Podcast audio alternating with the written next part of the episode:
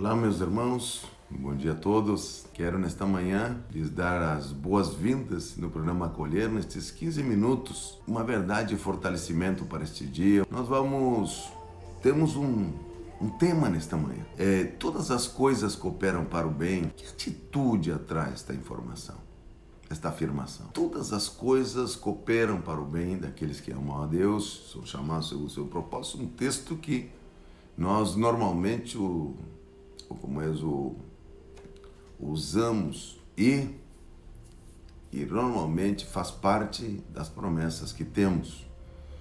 Eu quero nesta manhã alertá-los, podemos meditar, trazer para nós o que a revelação das Escrituras nos traz quando falamos a respeito de, deste princípio, um princípio tão esclarecedor, um princípio tão, tão lindo da Palavra do Senhor. Cláudio, Moju, Deus os abençoe. E ele diz, todas as coisas cooperam para o bem. Você vai ver que nesse texto de, de Romanos tem outras promessas maravilhosas que estão dentro disso. Onde o Senhor, o Senhor é, escancara o seu cuidado conosco. Ele escancara o seu cuidado com a gente. Hum. E... E realmente nós sempre mencionamos isso. Nesta manhã eu quero abordar esse guarda-chuva de Romanos para que a gente possa, a gente possa primeiro sair daqui fortalecido, né? Sair daqui com uma visão concreta de fortalecimento, de cuidado, de força do que Deus nos dá. Hum? Segundo, é, ajustar a visão, ajustar os cuidados, ajustar as situações que realmente daqui a pouco estão fora, fora desse, tá? Irmãos que estão entrando, neto, tudo. Deus os abençoe nesta manhã. Amém? Ele diz, todas as coisas cooperam para o bem. Não, o livro de Romanos. Hum? É, daqueles que amam a Deus e são chamados sobre seu propósito. Nós sabemos isso. Esse é um guarda-chuva. Amém? Esse é um guarda-chuva que... que envolve duas coisas nesse propósito, que se chama o relacionamento de amor com Deus, a bondade de Deus. E, e a segunda, é seu plano, seu propósito, a sua forma de agir. Esses são os guarda-chuvas, né? Mas quem, onde estão os atores? Onde estão as relações que realmente nos desafiam nesse propósito? Hum? É, é onde, é onde eu me encontro, onde eu saio em direção a essas coisas. Hum? Então, veja só, todas as coisas contribuem para o bem. Que atitude me envolve? Que atitude, que atores se envolvem num processo tão importante como esse? Como eu, eu lido o dia a dia com uma situação que tem essa grandeza e que tem também um desafio. Me diga uma coisa, se essa grandeza que Deus, se você continuar lendo Romanos, você vai ver que há coisas importantes. Ele diz, não tem fio, não tem espada, não tem demônio, não tem... Ele disse, todas elas, eu, com minha bondade e meu propósito, as esclareço. As trago à tona, diz o Senhor. O livro de Romanos, capítulo oito, ele envolve as coisas extremas que um ser humano pode passar. As coisas extremas que um ser humano pode viver. Então, quando ele disse ali, que mas qual é a minha responsabilidade nesse processo? O que que atrai? Como eu me candidato a isso, sabendo que isso é tão forte? Você sempre vai ver que a Bíblia, quando faz afirmações extraordinárias, existe nesse processo algo que nos candidata, que nos, que nos seleciona para esse tipo de coisa, né? Que nos, nos trazem para esse tipo de coisa. Porque seria, seria, meio, seria, não seria correto que promessas tão grandes não... não não trouxessem responsabilidades para nós, não trouxessem coisas que nós devemos fazer. Agora, me, me diga uma coisa, os, o ambiente, o ambiente está, o ambiente de Deus, ele está objetivamente categorizado por sua bondade e por seu propósito. Mas ainda aí, bondade e propósito são onde Deus colocou essas coisas, ele, para manifestar sua bondade e manifestar que ele tem, ele tem um, ele tem um alvo específico conosco. Amém? Esse é o... Agora, me diga uma coisa, esses protagonistas, como é que eu me insiro nesse protagonismo? Como que eu me insiro nisso? Primeira coisa assim, mas, é, pastor, como é que eu sei se eu estou? Como eu entendo isso? Como é que Deus fez as coisas? Como é que Deus organizou na terra a sua igreja e o seu... E como ele executa seu propósito? Hum? A primeira coisa que o livro do livro de Efésios, de Efésios vai nos dizer é que a primeira coisa que o Senhor, o Senhor requer a cada dia de nós é que nós tenhamos comunhão com Ele. Mas você ainda, quando está na comunhão com Deus, que você tem a sua experiência, você ainda na parte prática, você, você começa a se dirigir para a parte prática. É a primeira coisa que você encontra na sua parte prática para atrair todas as coisas que cooperam para meu, para meu bem. Hum? Você vai encontrar um círculo de responsabilidades que você tem. Sua relação com Deus, não tenha dúvida, que é a primeira. Mas em seguida vai aparecer o círculo hum, que envolve nosso relacionamento familiar, onde trabalhamos, nossa comunidade onde atuamos. Esses são onde estão as minhas... Onde eu, eu começo a me desenvolver. Eu coloco as coisas, eu, eu tenho uma interação com, esse, com essas coisas. Essa é a matéria-prima que Deus está me dirigindo. Por quê? Porque isso ali, essas, essas atuações de você, e nós vamos chegar nessa atuação, essas atuações de vocês, essa, esse, esse lugar onde você atua, que envolve sua família, que envolve seu trabalho, que envolve sua comunidade. Como se insere a igreja nisso? Hum? Como se insere? A igreja pega todo esse resultado. E quando eu digo igreja, eu digo corpo, todo aquilo que nós... como missão, estamos executando especificamente na nossa comunidade. Os nortes, a revelação, a palavra revelada, o, o ambiente, tudo isso, ele chega, ele chega, ele se junta. E o comando, o comando de Deus, o comando de Deus, que Deus começa a fazer?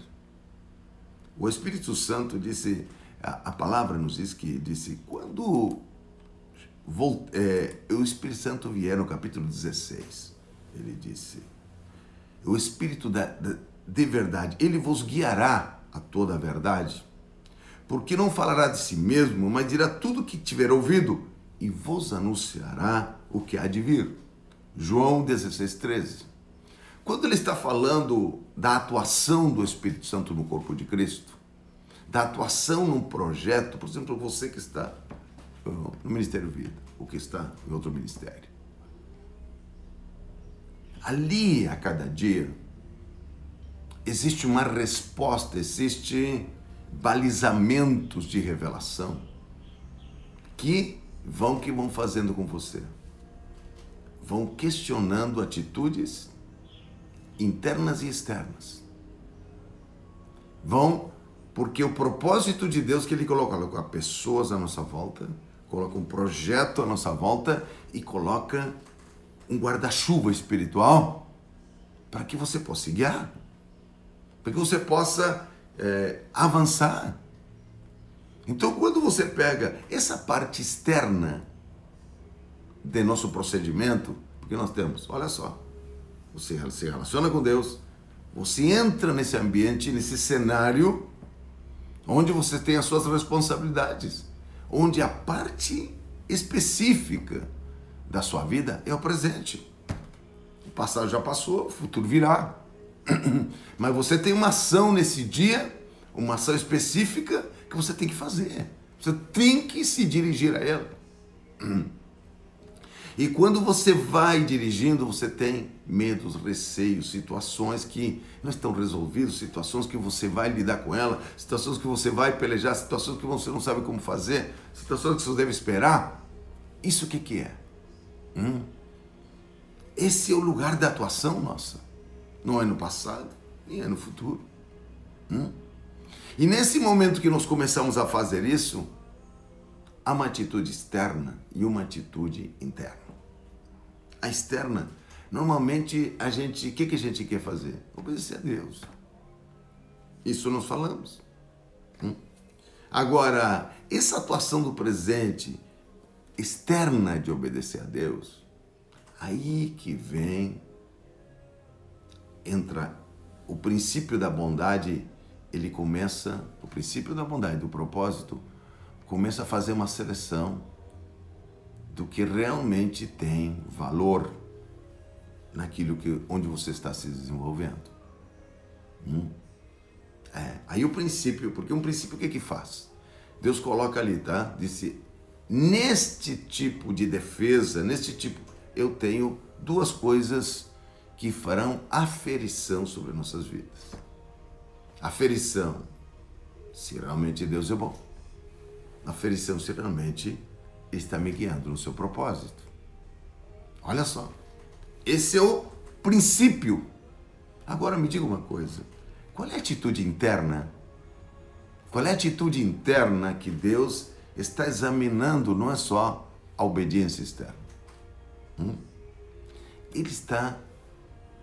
A minha atitude, a minha atitude interna, que está balizada pelo servir.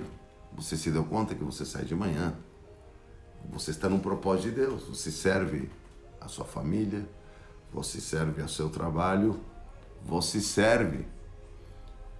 Esse serviço, porque se Deus te colocou numa comunidade, te colocou pessoas ao teu redor, o teu servir, ele tem que se manifestar.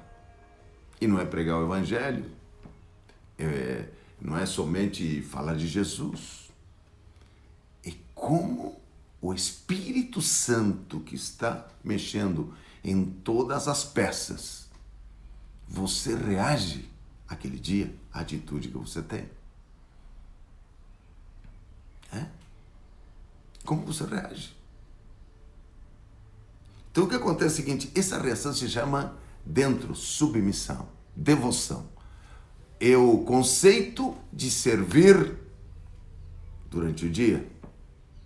É a devoção, com que amor, com que entrega você faz as coisas mais simples da sua vida. É. Como, ó, e isso redunda numa autoridade, numa devoção, ou seja... Eu começo a ficar livre das coisas porque eu me entrego. E terceiro, ele desemboca no servir que tem todas as promessas de Deus naquele lugar. Eu quero te, nessa manhã, quero que você reflita. Você está saindo para o seu emprego, ou você está no seu home office, ou você daqui a pouco vai interagir com o seu cenário.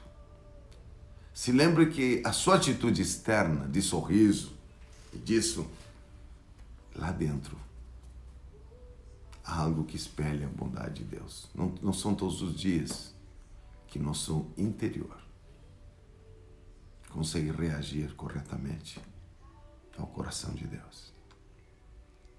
Com confiança, com amizade e amor. Não são todos os dias. Você não é o único.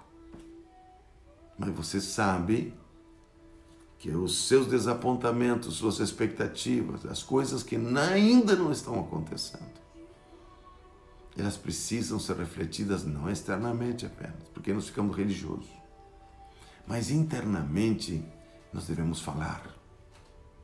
Por que eu trato alguém dessa maneira, outro de outra maneira? Por quê? Porque eu, esse, a minha reação neste dia está dessa maneira. Estou com devoção, ou seja, servir por amor, servir porque temos, um, temos alguém que nos ama, que está nos dirigindo. Você não está servindo ao seu chefe? Ainda vou falar dos, dessa relação, mas quero orar por esta manhã, porque na quinta-feira nós vamos, vamos dar uma submergida um pouquinho maior, amém? Então nessa manhã eu quero te, te incentivar, te fortalecer. Daqui a pouco você vai pegar seu veículo, você vai pegar suas responsabilidades, você vai ter que ligar para alguém, você vai ter que, né? Você vai ter que fazer algo. Deus é bondoso, não é? Deus tem propósito, não tem? Ou você internamente desfaz o que Deus está fazendo, ou você vai se entregar e vai dar glória, você vai ir, você vai se negue e siga-me, diz o Senhor. Quero orar por você. Senhor Deus e Pai, te glorifico nesta manhã. Obrigado pelos irmãos. Obrigado por este momento tão especial que o Senhor nos dá. Neste momento, fortalece da visão do valor que o Senhor depositou na nossa vida, do valor que o Senhor depositou, que nos fez promessas impensáveis, impensáveis, promessas que estão ao nosso dispor neste dia. Quem nos poderá fazer o homem?